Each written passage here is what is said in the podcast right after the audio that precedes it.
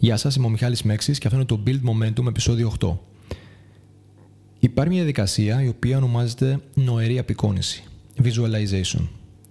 Ουσιαστικά δημιουργούμε στο μυαλό μας εικόνες από το τι προσβλέπουμε ότι θα γίνει στο μέλλον. Δηλαδή πώς προσδοκούμε ότι θα είναι η κατάσταση είτε στο κοντινό είτε στο πιο μακρινό μέλλον.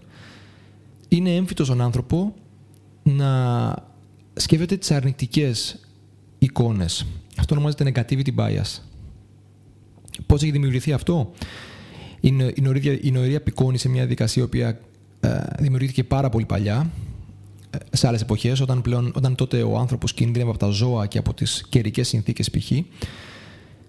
Και ουσιαστικά ήταν μια, ένας μηχανισμός άμυνας ώστε να σκέφτεται το χειρότερο πιθανό σενάριο και να μπορεί να βγάλει ένα σχέδιο αντίδρασης σε αυτό. Είτε ήταν ένα ζώο το οποίο θα μπορούσε να το κατασπαράξει, από πού να διαφύγει δηλαδή το σχέδιο αντίδρασης, είτε ένας καιρός ε, ή κάποιες καταστροφές φυσικές οι οποίες θα μπορούσαν να, στείλουν, να τον οδηγήσουν στον ε, θάνατο. Ο άνθρωπος πλέον δεν διατρέχει τέτοιους κινδύνους. Σίγουρα το, η, νοερή η αρνητική νοερή απεικόνηση, το negativity bias, μπορεί να βοηθήσει, μπορεί να προβλέψει και να βοηθήσει σε κάποιες καταστάσεις, αλλά είναι το πιο αποδοτικό να το κάνουμε στην εποχή μας. Δεν είναι τυχαίο που οι μεγαλύτεροι αθλητές φαντάζονται τον εαυτό τους, οραματίζονται τον εαυτό τους επιτυχημένο πριν φτάσουν στην επιτυχία. Δεν είναι τυχαίο που πολλοί αθλητές, πολύ μεγάλοι αθλητές ή performers, επιτυχημένοι, έχουν πει ότι το ήξερα ότι θα γίνει. Το έβλεπα στο μυαλό μου, το είχα σαν εικόνα, το είχα ως εικόνα στο μυαλό μου και έτσι έγινε. Ο Κοέλιο είπε ότι αν θέλουμε κάτι πάρα πολύ, όλο το σύμπαν συνομωτεί για να το αποκτήσουμε. Και γιατί να μην ισχύει αυτό; Απεικονίστε στο μυαλό σας νοερά τον εαυτό σας να φτάνει στην επιτυχία. Απεικονίστε στο μυαλό σας νοερά πώς θα φτάσει έως εκεί. Αν είστε ένας αθλητής, αν είστε ένας ποδοσφαιριστής, φανταστείτε τον εαυτό να κλωτσάει την μπάλα και αυτή να μπαίνει στα δίχτυα. Πού θα βρεθεί, πώς θα το κάνει, τι φάλτσα θα δώσει. Αν είστε μπασκεμπολίστας, φανταστείτε την τρίπλα που θα κάνετε και το σουτ που θα στείλει, θα βάλει τον νικητήριο καλάθι.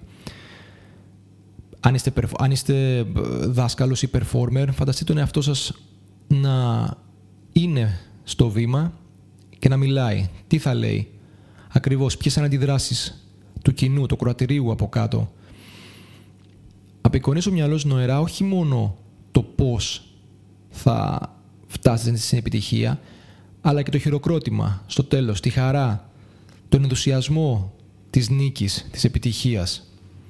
Δουλέψτε το καθημερινά, όπου και να είστε, όποτε, και να, όποτε, και να, όποτε μπορείτε οραματιστείτε τη νίκη, την επιτυχία, πριν ακόμα αυτή γίνει.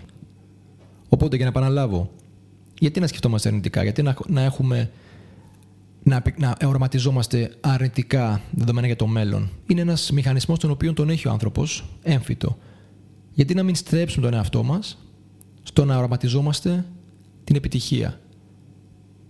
Οραματιστείτε λοιπόν πώς θα πετύχετε, τον εαυτό σας όταν πετυχαίνει και το πώς θα φτάσετε έως την επιτυχία.